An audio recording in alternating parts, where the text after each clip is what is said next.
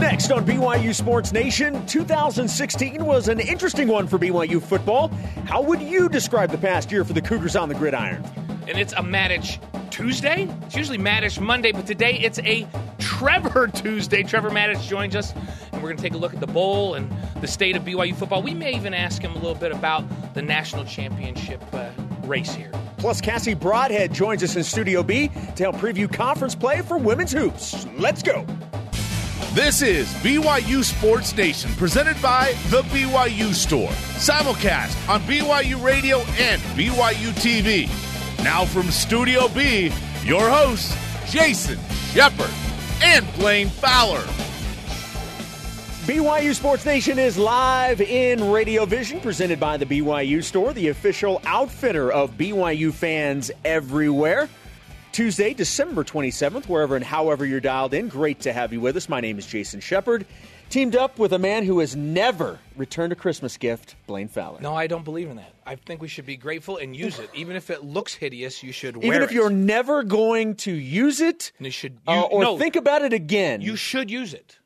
If you get it as a gift, you should use it and you should wear it. If it looks hideous, don't you, you ass- should wear it. don't you immediately assume like when you're buying something in the back of your mind you have to know that there's at least a chance that the person is going to take it otherwise you don't otherwise you wouldn't keep a receipt we all keep receipts for that very reason I'm not offended when they take mine back, but I just, just for the record, I don't take back gifts because I, I just feel like you should keep them. If somebody gave it to you, you should use it and you should keep it. how was your christmas by the way It was fantastic. We had the whole family here, all the kids here. We don't get that very often. Even Dallas and Libby got to fly home. They had a couple of day respite, and then they Christmas night I took them up to the airport in the snow, and they flew back to El Paso or back to Palo Alto, and now and then down to El Paso for the Sun Bowl. So we Getting even got we even got them. David Shaw gave him a couple days off and let him come home for. what'd you get for christmas anything anything you'd like to divulge my favorite thing, and my kids put together a book for me that was uh, the Fowler family summer vacation, like a bound hardback. Have you ever seen these things? Like, Mm-hmm. Yeah, like a- all like the photos, like the story of our family vacation. Which, to me, I just I, I'll have that, and I I've already been through it about ten times. I love that's my favorite thing to get is memories. See, my favorite Christmas gift was not something I received. It's actually something that I got for my son. Uh, and the, the hot Christmas item, and we are actually talking about this last Thursday with Spencer. Uh, the, after stocking a specific uh, electronics store, we were able to get a Nintendo Entertainment System Classic Mini, like the gift this year that was like sold out.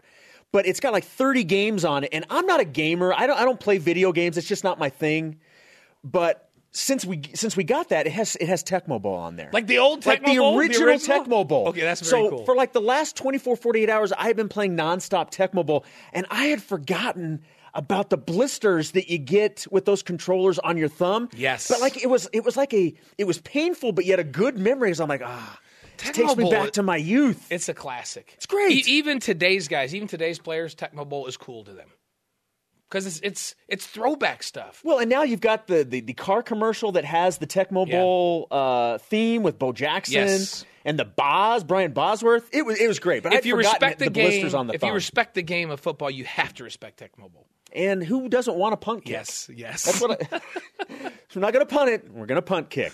All right, here's Oh, today's BYU Sports Station headlines. Right back to Williams. Into the end zone. Touchdown. Five for Jamaal. That was BYU's running back Jamaal Williams with his fifth touchdown against Toledo. And BYU's all time leading rusher Jamaal Williams signed with agent Leigh Steinberg over the holiday weekend as he prepares for his NFL career. Jamaal will also participate in the Reese's Senior Bowl coming up on the 27th of January in Mobile, Alabama. Not bad when uh, Jerry Maguire wants to sign you, Good right? for good for Jamaal. Awesome stuff. Hey, Kyle Van Noy and Daniel Sorensen both did well this weekend in wins for their teams. Van Noy had seven tackles for the Patriots. Love that he's with the Patriots. Sorensen recorded three tackles, a forced fumble, and a win over the Broncos. In fact, didn't he force the fumble and recover? He it? did. He forced the fumble forced and recovered it. recovered. Two other Cougars had big games and losses. Ziggy Ansah, seven tackles and one sack, and a loss to the Cowboys last night on Monday Night Football. And then Dennis Pitta. How about Dennis? Eight receptions for 75 yards and a Ravens loss to the Steelers. He is back, folks. Yeah, it's nice to see that he was able to make it through the year healthy. Yes. and not- not only that, but to be able to produce certainly sets up a, a good year for uh, for the Ravens next season. Jimmer Fredette scored 43 points and had seven boards and four assists in a Christmas Day win. Jimmer was also named a CBA All Star over the weekend. Congratulations to Jimmer. Fredette leads the league in scoring at 39.1 points per game. That's ridiculous. Like if That's- you that's if you a- that's score a decent afternoon. If you score 39 a game in junior high, you're doing good in high school. But that's and there's some decent players. Obviously, the talent level's not there that it is in the NBA, but phenomenal. Jimmer's got his stroke back, and man, I'd love to see him back here in, in the United States in the NBA. How about Tyler Haws uh, over the Christmas weekend? He had nine points and two assists and a win for Anwil in Poland. Rise and shout. It's time for what's trending. You're talking about it, and so are we. It's what's trending on BYU Sports Nation. Right down the middle. Allen, pump fake. Out of the pocket. Allen looking downfield. Intercepted. Kai Nacua picks it off. A high risk throw. And BYU's interception leader salts it away in San Diego. Well, that's how the season began and ended for BYU football. A win on Jake Oldroyd's field goal in the season opener against Arizona and Kai Nacua's pick that sealed the deal in the Poinsettia Bowl as BYU defeated Wyoming. And just like those plays, everything in the middle was a roller coaster. The 2016 BYU football season featured the Cougars' toughest schedule, a new head coach and coaching staff, a fifth year, 26 year old quarterback, in case you hadn't heard that, by the way, and BYU's all time leading rusher in Jamaal Williams. It was certainly an eventful year that ended with nine wins, Blaine. Yeah, and after a one and three start, who'd have thunk it, right? Absolutely. I mean, we we were thrilled that, that they got to nine wins. We would have been thrilled at the beginning of the year, um, but after that one and three start, I think there were some of us that doubted. Like, Well- I doubted. Well, and this team won eight of nine to end the year, which brings us to our Twitter question, Blaine. Yeah, and that is how would you define the 2016 BYU football season in one sentence? So use the hashtag BYUSN and tweet out. We've already gotten a few that have been coming in. How would you define it? Yeah, our, our first tweet comes from at Crazy Kook Fanatic. Uh, she says, from the first to last snap, it was a nonstop, heart throbbing roller coaster ride and compelling entertainment. It certainly was. It that. certainly did not lack for entertainment. There's no question about that. That's what happens when you play so many close games, which is one of the things that for me, I would describe this year. When I think back on the 2016 football season, I'm going to remember just how close these games were. Eight points were in the four losses. BYU's four losses by a total of eight points. Blaine, that is just crazy. Nine win. And this is the part. I know that the word great gets used a lot. And a lot of times when people use great, they probably should use good. But in my opinion, with everything that we talked about, new coaches who've never been in that position before, new coordinators, you know, injuries, which is just a part of college football, the schedule that they played, so many big time teams early in the year on the road. To me, nine wins this year with all of those factored in is a great year. And it could have been even better when you look at those close games. Absolutely, but remember they had close wins. They did. They have- and close losses. That's that's part of that roller coaster uh, that's mentioned in the first tweet. And so, if you asked, well, you guys did ask me at the beginning of the year what I thought, and I said, you know, with this schedule and the way the road shapes up, if BYU gets to seven wins, I'm going to be good with that. I was okay with seven. If they got to eight, I said that's that's a good season. Eight would be a good season. Nine, I thought, you know what? Now we're bordering on on great with with the schedule. And maybe I temper that a little bit with some of the teams weren't as good as we thought they might be, but they still have phenomenal talent um, at places like Mississippi State and Michigan State. Um, but then I said, if they get to 10 wins, we're going to be talking about this team like we talk about the 96 Cotton Bowl um, uh, Cougars. And so I, to me, they were one win away from a great season. I thought this was a very good season, especially with all of the things that you mentioned that set up – you know, and define what this season is. You know, the other thing that really stands out to me, and I'm going to remember for a long time, is is how impressive this defense was. And when when Ilaisa Tuiaki was named the defensive coordinator, you know, he, he had not been in that position before. He's one of those coaches that we were talking about. And so you didn't really know what to expect. You, you know, you had heard maybe they're going to maybe go with a different scheme defensively. But not only was he a first time D coordinator, but he started two freshmen at key positions. He lost arguably their best player on defense in Travis Tuiloma and didn't have him for the majority of the year. And yes, the pass defense was not great, but the rush defense was absolutely stellar and completely eliminated the opposition's rushing attack. I thought the defense was phenomenal, which leads us to our stat of the day. And that stat of the It's day the is- BYU Sports Nation stat of the day. BYU ranks 15th nationally in scoring defense, allowing 19.5 yards or points per game. See, that's the thing that, that I, Yeah, I liked about. Yes, they gave up some yards, and teams were able to move the ball a little bit, but they kept them out of the end zone. They kept them from scoring, and at the end of the day, Blaine, that's the bottom line. Well, and I like when guys deliver what they say they're going to deliver. So when you talk to Tuiaki and Ed Lamb and Jernaro Gilford and, and Steve Kaufusi at the beginning of the year, and, and Kalani Sitake sets that tone from the top. They said, we're going to manage points. So we're going to be good in scoring defense, and we're going to be stellar in the run. The first thing we're going to do is stop people from running the football. Well, they ended up as a top 15 rush defense. They were top 15 rush defense all season long. So, I mean, my, my thoughts, BYU competed physically at the highest level. I mean, to me, that was big. Mississippi State, Michigan State, West Virginia, UCLA, those types of teams have unbelievable athletes, loaded with NFL talent. And I never had a game this season where I went, wow, BYU just wasn't fast enough or physical enough. And then the thing that stands out to me, Jamaal Williams becomes BYU's all-time leading rusher, and he sh- he shows off the charts leadership Yeah. this season. I mean, I felt like his upbeat personality and work ethic were infectious to this football team. He got the rest of the team to buy in on this new coaching staff, along with guys like Harvey Langi and Kai Nacua on defense, and of course Taysom Hill. So leadership to me was really evident on this football team. The interesting part about that is you look at key guys, and I'm just just talking on the offensive side: Taysom Hill, Jamaal Williams, Nick Kurtz. None of them were supposed to be here this year. Yeah. They all should have been gone, but because of injuries and things, they were able to be here, and I think that that really helped that leadership. Well, and when you start a season um, and you lose three games early, Yeah. like they did, you have to have good leadership to be able to weather through that. You have to have that when you've got an established coach. When you've got a brand new staff and you start out like that, you're at risk for the team going, man, you know what? Maybe these guys don't know what they're doing. But because of the guys we've mentioned, that never happened. They, they always felt like they were- on the right track. And, and when they were losing games, they were losing them close and they were competing.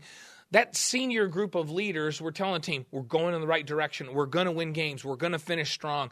And, and the way they played the last eight games of the season was phenomenal. They, they off the charts in the, in the last eight games, and they got better every game all around. Um, defensively, offensively, they got better every game. The conversation is happening right now on Twitter. Use the hashtag BYUSN and join BYU Sports Nation. Our Twitter question How would you define the 2016 BYU football season in one sentence? Let's get to the Twitter machine. It's wintertime. Uh, at Broil Blue Coog. Do you want to do this one? Yeah, because I like it. This this one I want I want to hear how you do So this they one. said, "Wee!" that was fun. Let's do it again. I'm so it reminds you- me of the pig from the Geico. Go wee wee. I'm so glad you did that. I was so afraid that whoever did that, that was going to end up being like a little drop. I could see. Broil Blue Coog with two pinwheels in his hands, just wee.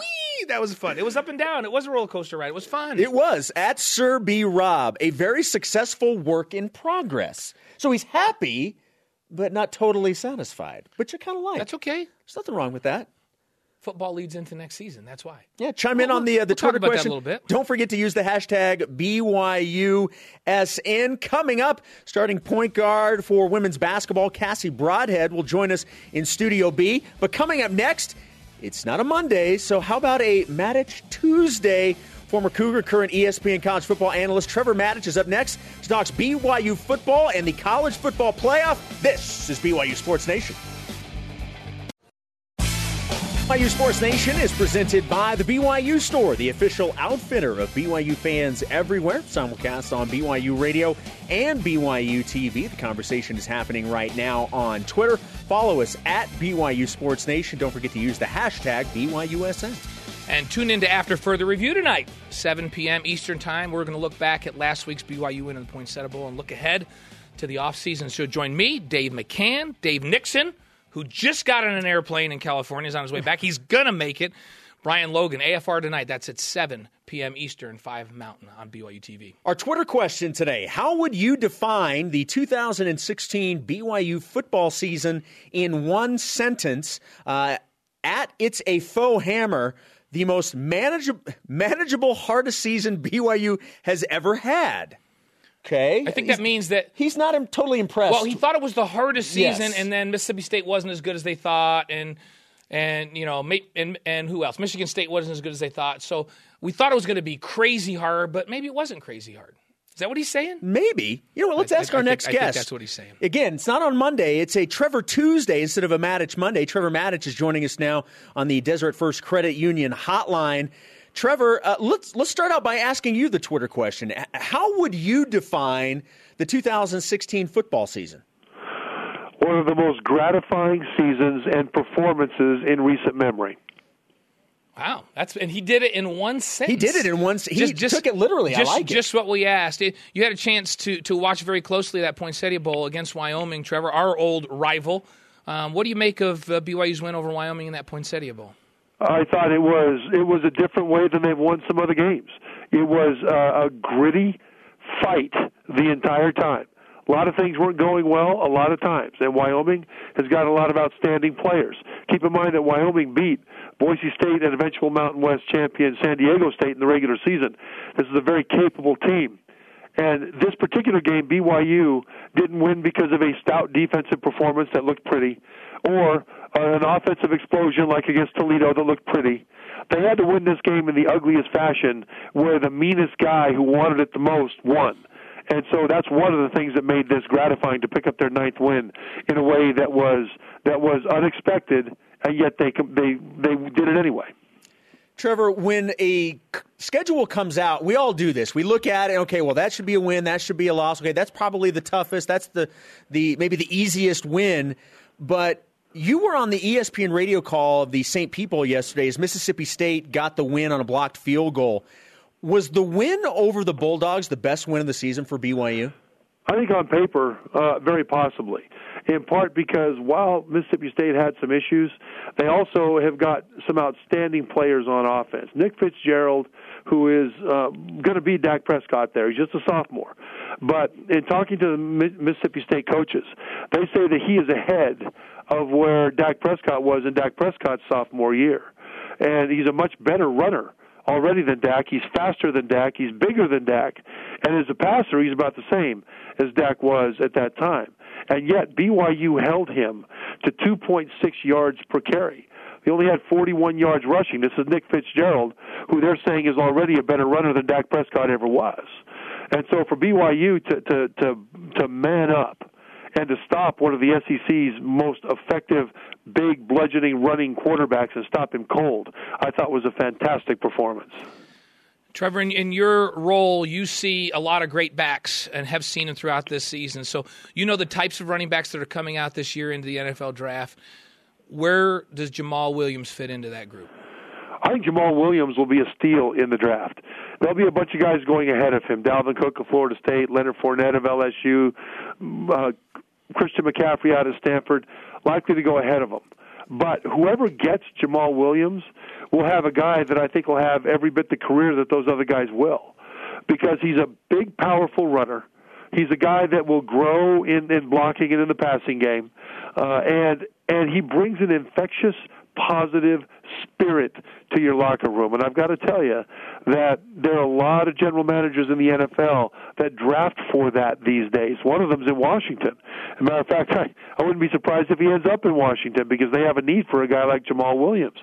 Scott McCloughan is their general manager, and he says that one of the features that he looks for is somebody who loves the game of football, not just the benefits that come with playing the game, the money and the, the notoriety and the reality shows, etc. And Jamaal Williams is one of those guys who truly loves the game. He loves his teammates. He loves the process of it. And so I think he will end up as a guy that'll be a, a very effective running back for a long time for whoever is fortunate enough to get him.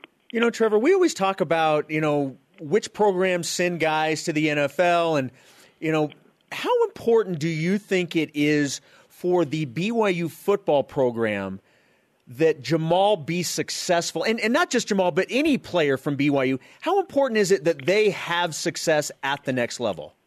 You know, it's helpful.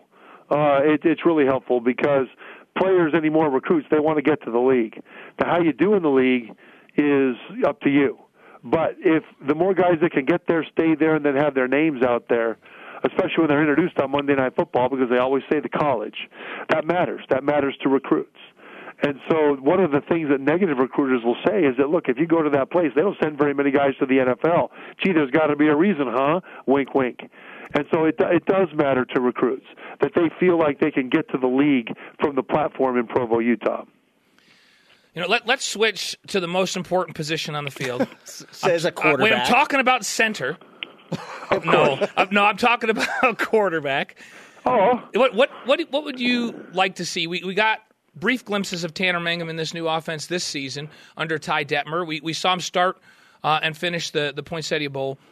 What what are the biggest things you need to see uh, from Tanner Mangum as he works during this offseason? What does he need to improve? You know what? I, I want to see you know Tanner Mangum or Beau Hoge or whoever. I think there'll be a competition for quarterback. I I wouldn't be too quick to say it's going to be Tanner's job. Uh, but I, I think there'll be a pretty good competition there. But what they need to do is is bring a, more of an NFL mindset to the quarterback position, more of a mindset that you had, Blaine, when you played the position. And the thing is, I mean, what, what I hope people. Uh, I always I always want to remind people because I know they remember that in that Holiday Bowl in 1984, when Robbie Bosco got hurt, Blaine Fowler came in and didn't just hold it together, but kept the ball rolling while Blaine, while uh, Bosco was in the locker room getting his knee taped up like a piece of wood. Well, Michigan was trying like crazy to cause you to make a mistake, and you didn't, Blaine. You were one of the heroes of that game and one of the heroes of the season. And the mindset that you had is the mindset that, that Tanner Mangum or Hoge or whoever else starts at quarterback will need to have, and that is to understand not only your own offense, but just as well study and understand the opponent's defense. In in this year under the first season of Ty Detmer's offense, we didn't see a, real effective passing attack. We saw some pretty good throwing from time to time. But a good passing attack in this kind of offense requires a quarterback to know pre-snap pretty much where he's going to go with the ball, then confirm it in the first one one and a half seconds after the snap, and then get the ball out time to a spot. Excuse me, get the ball out on time to a spot. And so, uh, uh, uh, like a sewing machine, like just a rhythm. It's like drop, step, throw, drop, step, throw. Where when that ball's in the air, you just know in your heart it's going to be completed. It wasn't that way this year, and, and, and why would it be when you've got, you know, uh, the first year of a new system? But next year they need to be closer to that. It needs to be closer to a precision machine, like you were helping to operate, Blaine, when when we won that championship in '84. Well, let me tell you, Trevor, it's really easy, and it would be really easy if next year these quarterbacks had Trevor Matich, Craig Garrick, Lewis Wong, uh, Dave Wright. Who am I missing? Robert and I. Oh, and Robert and I. How do I miss Robert? The one that told me I wasn't ever going to get touched in the bowl game, and it was his guy that actually touched me. But but but you put those five guys up in front, and uh, and now you're in business because that protection is where it all starts for that quick passing game. Am I right? Yeah, you're right. I think we only had what like nine or eleven, something like that, sacks the entire year that year, and and BYU has always been able to recruit a certain kind of guy. They could always get big guys on the offensive line who could drop anchor. They could always get a quarterback who could throw the ball, and they could always get smart, tough linebackers. And from there, you sort of build out from there. But this offensive line now, I think, is kind of back to where they kind of want to be. They lost some weight. They became really cross country runners for the go fast, go hard, which worked. It worked well. BYU dominated the fourth quarter. But I think now you'll see more of a pro style there, and it fits in to one of BYU's recruiting advantages because they've always been able to get those guys. Trevor, last thing for you before we let you go. The college football playoffs are, uh, are inching closer. Of, of the three other college football playoff teams, which one, Washington, Ohio State, or Clemson, do you believe matches up best with Alabama? I think Clemson does because they've got what's necessary. The, the formula to beat Alabama this year is two things. One, a good enough defense to hold the score down like LSU did. Alabama's offense is pretty good, but it's not great. Number two, a passing attack that can throw the ball on rhythm into tight windows to receivers that can go up and win a fight for the football. Clemson has both of those things. Washington, by the way, does as well. The question is, will they be talented enough to get it done? Because remember that Mike Tyson once said that every fighter has a plan until he gets hit in the mouth. Well, the, Clemson has the best plan and the best players, but Washington has the plan too. The question is which one of them will perform as well with their plan when they're hit in the mouth by Bama's defense. Trevor, great stuff as always. Appreciate the time, and uh, we'll be uh, be watching and listening uh, as you uh, continue stuff with uh, the college football playoffs on ESPN. Thanks, man. Uh, thanks, Jason, and thank you, Blaine, for giving love to the O line. That's one of the reasons we always loved you. I'm telling you, you guys were my protectors. You took care of me. And by the way, on Twitter earlier, they were making me talk about how much I loved how as a center your butt was up really really high oh. and i didn't have to squat over that much to get it and they were like do you touch trevor's butt and i said probably as much as anybody else in his life i've touched trevor's butt Oh. Yeah, you know that that's actually, you know, that's actually true, and and if it were the truth, I would say that that was one of my best experiences at BYU. I got to say this though, you never. That's why you and I are buddies for life and, and to the, forever. We're ever, forever tied because a quarterback and a center have a special relationship, and you and I always, always will. Thanks, Trevor. And there's a relationship of trust that you That's cannot right. abuse with stupid jokes. Exactly. That's right. Hey, there's Yeah. no better way to end an interview than on that note. Thank you, Trevor. Appreciate it. Thanks, guys. Trevor Matich joining us on the Deseret First Credit Union Hotline. Deseret First, your values, your timeline, your financial future. Our Twitter question, I'm just going to move past Okay, that, thank you very much. Uh, our Twitter question today How would you define the 2016 BYU football season in one sentence? At Laser Sheep says the 2016 BYU football team were competitors in every sense of the word as they fought hard and won many close games. Well, and then Probably have many leather-bound books yeah. as Oh well. yeah, yeah. And then uh, is it Joseph Awe eighty six? Yeah. Two words going forward after a good start. To quote Charles Dickens, and we'd like to go out on a high level after Highbrow. that. Talk We're about highbrow. Trevor's backside. Great expectations. That's right. We'll get to more of your tweets coming up. You can answer the Twitter question. Coming up, though, she leads the women's basketball team in scoring, and she joins us next. Look, right there. There we go. Cassie Broadhead is live in Studio B. This is BYU Sports Nation. Welcome back, sports friends. Jason Shepard, Blaine Fowler with you in Radio Vision Live on BYU Radio and BYU TV. A men's hoops begins West Coast Conference play Thursday night as they host Santa Clara at the Marriott Center. Game time 9 p.m. Eastern Time on BYU TV and BYU Radio. Dave McCann, Spencer, and I will have the call. Looking forward to it. Let's refresh today's BYU Sports Nation headlines. BYU's all time leading rusher Jamaal Williams has found an agent. He signed with super agent Leigh Steinberg over the weekend he, as he prepares for his NFL career. Uh, the next time you will see Jamaal, it will be uh, as he participates in the Reese's Senior Bowl coming up on January 27th in Mobile, Alabama. And Kyle Van Noy and Daniel Sorensen both did well this weekend in wins for their teams. Van Noy had seven tackles for the Patriots, and Sorensen recorded three tackles, one forced fumble, a fumble recovery. That's right. He did both Yes. on the same play, which is impressive. You can create the fumble and, and get go it. get it. And a win over the Broncos. Uh, two other Cougars had big games uh, this weekend and lost to Ziggy Ansah, had seven tackles and one sack, and a loss to the Cowboys last night on Monday Night Football. And then Dennis Pitta coming back from the hip problems, eight receptions, 75 yards, and a Ravens loss to the Steelers. But he is back, and uh, watch out next season with a healthy Dennis Pitt on the Ravens. Jimmer Fredette scored 43 points and had seven rebounds and four assists in a win on Christmas Day. Jimmer was also named a CBA All Star over the weekend. Fredette leads the league in scoring at 39.1 points per game. And then Tyler Haws over the Christmas weekend had nine points and two assists and a win for Anwil in Poland. All right, uh, we uh, you saw her as we were heading to break. Cassie Broadhead, the point guard for the BYU women's basketball team. Uh, happy post Christmas, Cassie. Yeah, thank you. You too. So, how was your Christmas? What did you did you do anything fun? Yeah, we had four days off this year, which was awesome. Uh, that doesn't happen. My family came out from New York, and so we just hung out and just you know relaxed. Didn't do too, anything crazy, but it, it was awesome to have four days off. So your family came out. Did they all just come to, to your apartment and just stay there? I wish, right? I wouldn't have had to leave. No, uh, my parents have a condo in Provo, Oh, and so we all uh, gather there um, every season. And So, what was the best gift you received for Christmas? Yeah, what does Cassie Broadhead ask for Christmas? The woman that has everything. What, I know, what do I ask for? No, one of the most unique gifts I've ever gotten was an egg-tastic. Now, what is What? an egg-tastic? Yeah, so it's this little egg thing, and you put a real egg in it. You put it in the microwave, and it makes your egg in about one minute. Like a, like a scra- like a hard-boiled egg or a scrambled? A scrambled egg. Really? It makes your egg. Egg-tastic. Grab that, walk out the door, and you're, you're in ready one for the day. I, I need that. It I eat perfect. eggs every morning for breakfast. Yeah. So, but I scramble them up in uh, what's the kind of stuff? A skillet? Coconut Oh. oil. And coconut oil.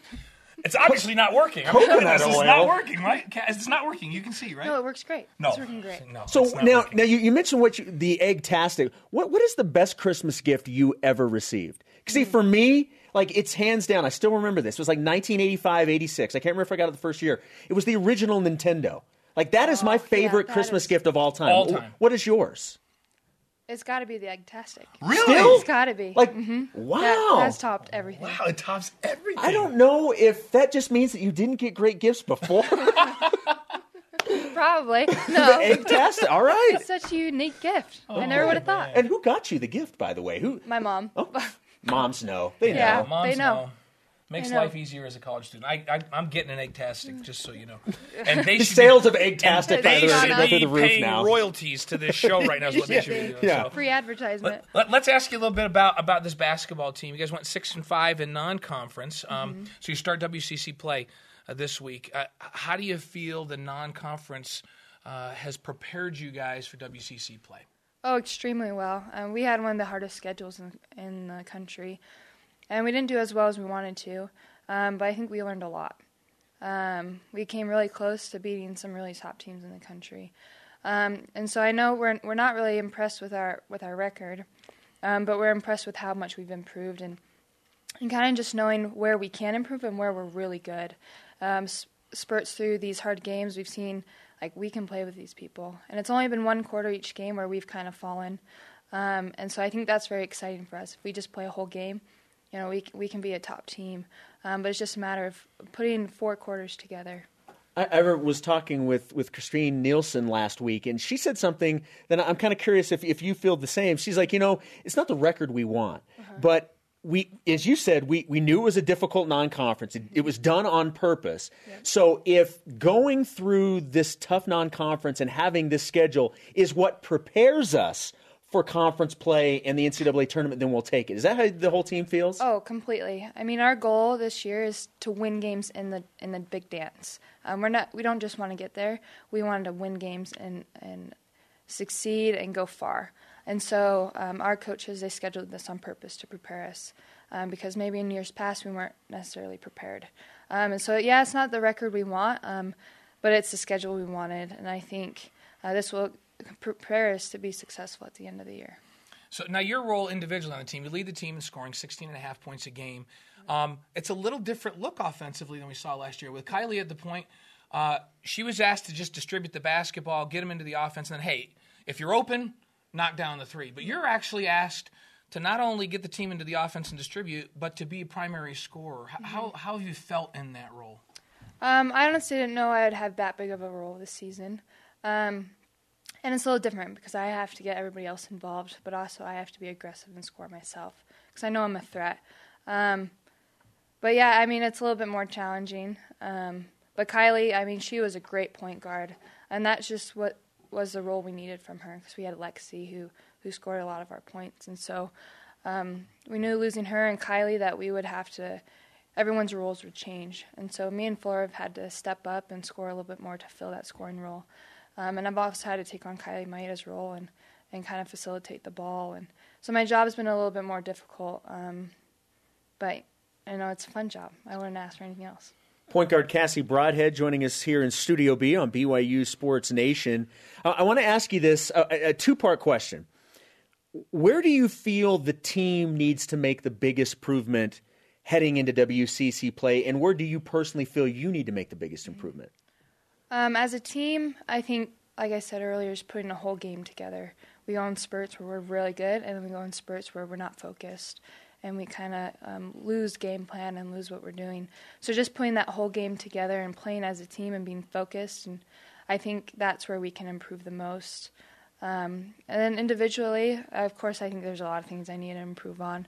Um, but I think keeping our team together um, when we're struggling, when we go through scoring droughts, um, I think that's where I've I've fallen the most. We've kind of when we don't score, it tends to be a huge time goes by, and it's and so just working on um, calling the right plays um, and keeping the team together to where we can stop the bleeding um, and go on our own run. So I, we were talking about this before you came on, just at the break. What was the game that I, I came to? I walked into the Marriott Center. The game was going. There was ten bazillion kids in the stands. Yep. Um, that is the loudest. That was louder than any men's game I've ever been at. What Yeah. was that? Explain that to us, and what was that all about, and how was that to play into, in front of that kind of noise? It hurt my ears. There were a lot of people covering their ears Yeah, that game. It was loud. Yeah, towards the end, they were all just screaming at the top of their We couldn't hear anything on the court. We couldn't hear whistles. We couldn't even hear the ball bouncing. We could hear absolutely nothing. And we were just like, we wanted to plug our own ears, but, you know, we're on TV, so we can't. Um, but every year the kids come, and it's, it's a great time for them, and it's fun for us to have fans, you know, because we don't always have a ton of fans.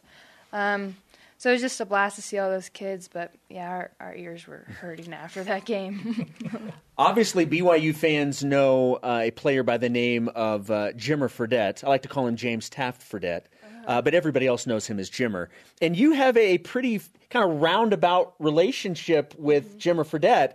Now, you grew up in New York, and your your the high school that yeah, see Blaine's from from upstate New York. We're York. upstate New Yorkers. Yeah, upstate which, New York. Which she's my niece immediately. Immediately. immediately, she's my niece because she's from upstate New York. But your high school and Jimmer's high school were rival high Uh-huh. schools. So now you obviously didn't play at, at the same time and things like that, but Yeah. you've gotten to know him a little bit through his family who you're close to. Want, tell everybody how, how you how do you you actually get advice from Jimmer occasionally, right? Yeah, so his family's in my stake, my home stake uh, back in New York, and so uh, I got to know his family re- really well and my parents, and so they kind of my parents and their his parents started the relationship, just kind of hey, my my daughter wants to play at BYU, um, so I I worked his camps back in New York, um, and his mom would actually write me letters in high school, and then my first couple years of here at BYU, she would write me letters. You know, this is what we think. This is how we feel. We know you're going to do awesome, and and just kind of telling me, "Oh, Jimmer says this. You should do this." Um, I got injured my senior year of high school, and so uh, she she would often like give me quotes about how to be mentally tough, and Jimmer just explaining like how he got through his hard hard times, and so yeah, it was always through letters or through my parents and talking to my parents, and so yeah, it's kind of I've never.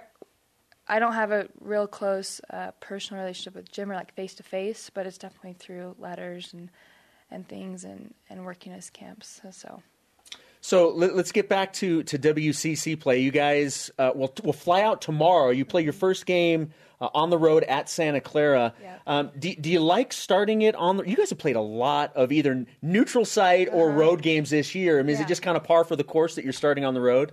yeah, I I think we feel comfortable on the road. We've only had three home games, and so it's not really a surprise that we're we're leaving again. Who's who is the biggest challenge? I you may not want to single a team out, but is there a game in this league that this season you look forward to? You're going, man, that one's. You're going to go one game at a time, but if there's one you have to circle, what's that game? It's always Gonzaga. Um, they have a great team. They beat uh, I think it was Stanford earlier this year at Stanford, um, and so they have a great team and they're always competitive. I think uh, we're we're respectful rivals, um, and so I think each year we prepare, you know, a whole week ahead for them, and and that's that's a game that we have a lot of respect for, and um, yeah, we're just excited to play them. And also Santa Clara, they're a very good team this year, and so um, we're excited to go there and be able to hopefully get a, a win. Cassie, thank you so much. Great stuff. Have you signed our stretch Y flag back here? I don't think so. No. Okay, you know what? We're going to have you uh, go ahead. You can sign anywhere, Anywhere? you would like to on that flag, and we're also going to give you some of the BYU Sports Nation karma. It's a thing. Really? Yeah, oh, it's, a, real thing. thing? It is a real thing. Uh, so it to this is for you and the BYU women's basketball Okay. team as you begin WCC play. So go ahead and sign wherever you want, and uh, we appreciate you coming in. Great stuff.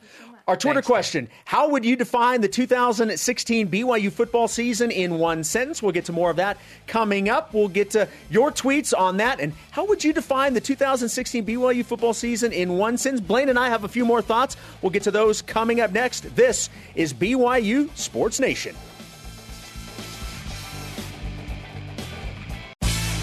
BYU Sports Nation is presented by the BYU Store, the official outfitter of BYU fans everywhere. Jason Shepard and Cassie Broadhead's uncle, Blaine Fowler. That's right. Live, not really.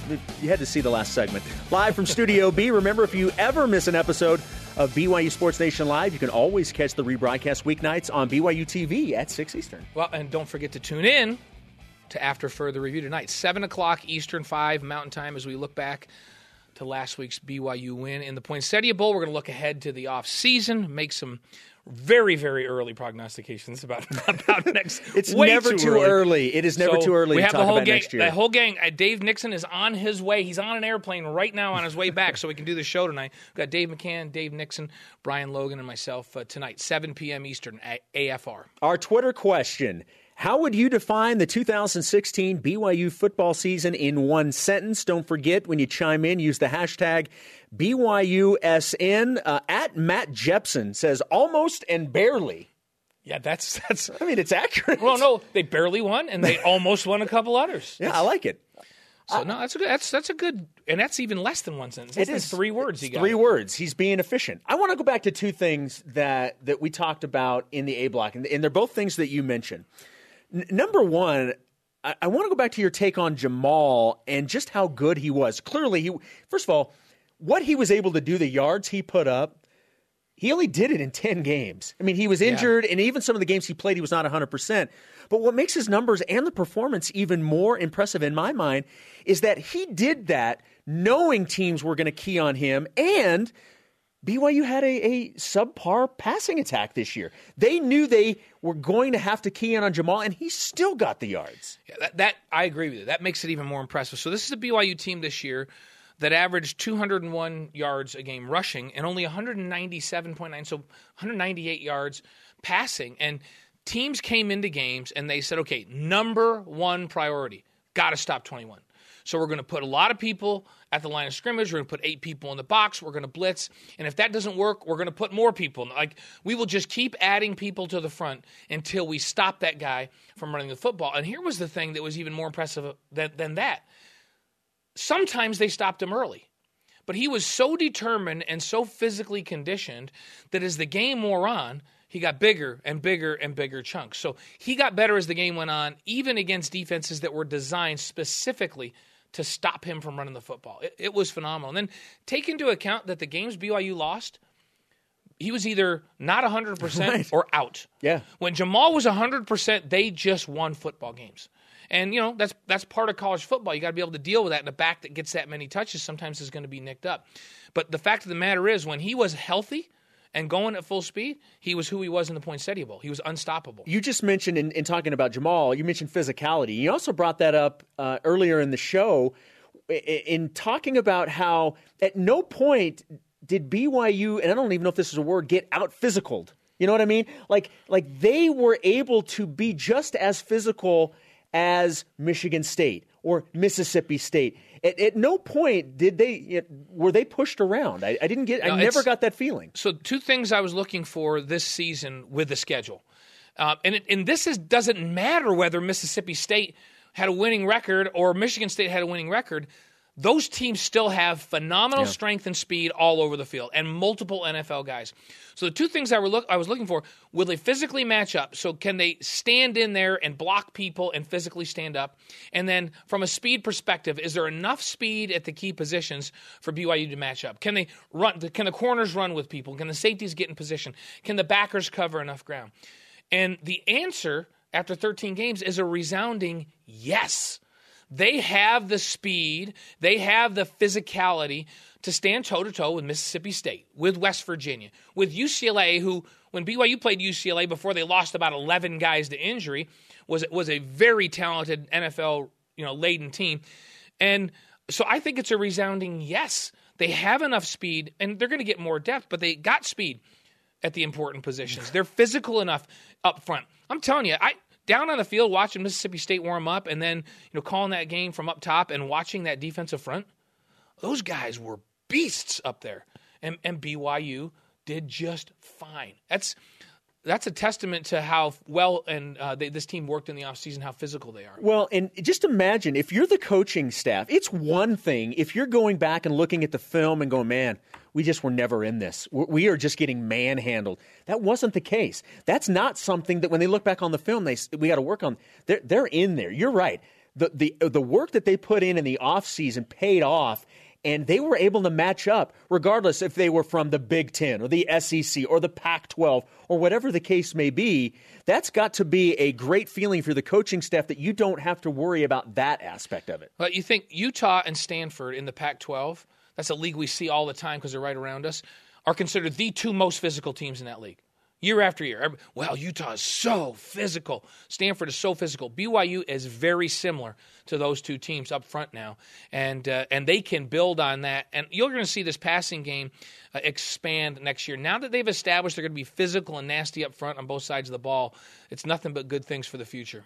How would you define the 2016 BYU football season in one sentence? Uh, that is our Twitter question. I absolutely love this tweet. At Educator Jones, it was the best of times. It was the worst of times. It was mainly the best. The worst only came by eight points. I love it. I, I, like it. I it's, like it. It's eloquent and it's spot on without question. Coming up, Jimmer goes off in a game on Christmas, and will Mitch Mathews find a home with the LA Rams? It's the Cougar Whip Around coming up next. This is BYU Sports Nation. BYU Sports Nation is presented in part by DexterLaw.com. Help when you need it most. Let's whip it. It's time for the Cougar Whip Around. Football.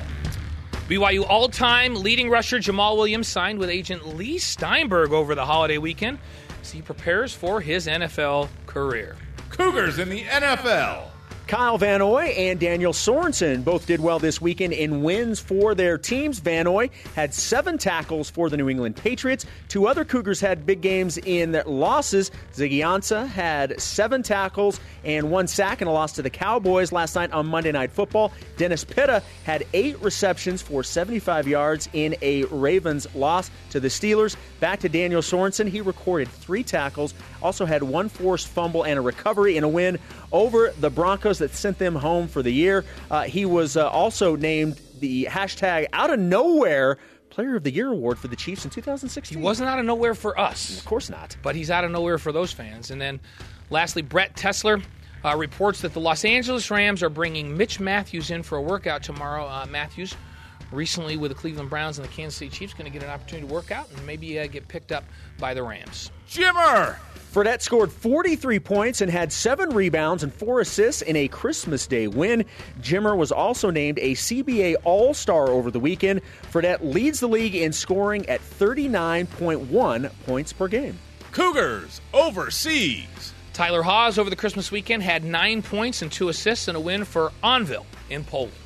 Future guests on the program coming up tomorrow. Steve Cleveland will join us, President Coach Steve Cleveland, and also my co host tomorrow. Uh, the one and only Greg Wrubell will go. be uh, in in that seat right there. Uh, today's Rise and Shout is brought to you by Dexter and Dexter. Help when you need it most. DexterLaw.com. We were we were talking about this in the break. You really can't go wrong giving the Rise and Shout to Jimmer Fredette. Jimmer They're is- literally, you could give it to him every day. And we're going to give it to him today. 43 points. He was named an All Star, leading the league at almost 40 points a game. You can't go wrong He's, with he's that. found his he's found his shot again. and He's got his confidence back, which I thought he did in the D League as well. But man, will somebody just give that guy an opportunity? The guy can play, just needs a chance to prove it. How would you define the 2016 BYU football season in one sentence? That is our Twitter question. Use the hashtag BYUSN at CL underscore living from Jake the Make to Kai's INT. The Jamaal fence was the never quit effort of the whole team. There you go. And then how about Mr. Flintstone, Mr. Flintstone 94 at Mr. Flintstone 94. One of the most crazy, fun, heart pounding, and exciting BYU football seasons I've ever seen. Amen to that. Amen. Amen. You know what? It's games can be close And yeah, it gets a little frustrating, but you can never say that you weren't entertained this year. Our elite tweet of the day comes from at still taste at still team Taysom. All right, here we go. Uh, 2016 BYU football. Uh, 2016 BYU football. Okay, Okay, all right. there we go, All there spelled go. it phonetically. Okay. And then, so, all right, and then there's more. Uh, number one, the most exciting slash disappointing slash satisfying season in a very long time. Special thanks to our guests, Cassie Broadhead and Trevor Matich. The show on demand, BYUSN.com. For Blaine, I'm Jason. Shout out to John Tate. See you tomorrow.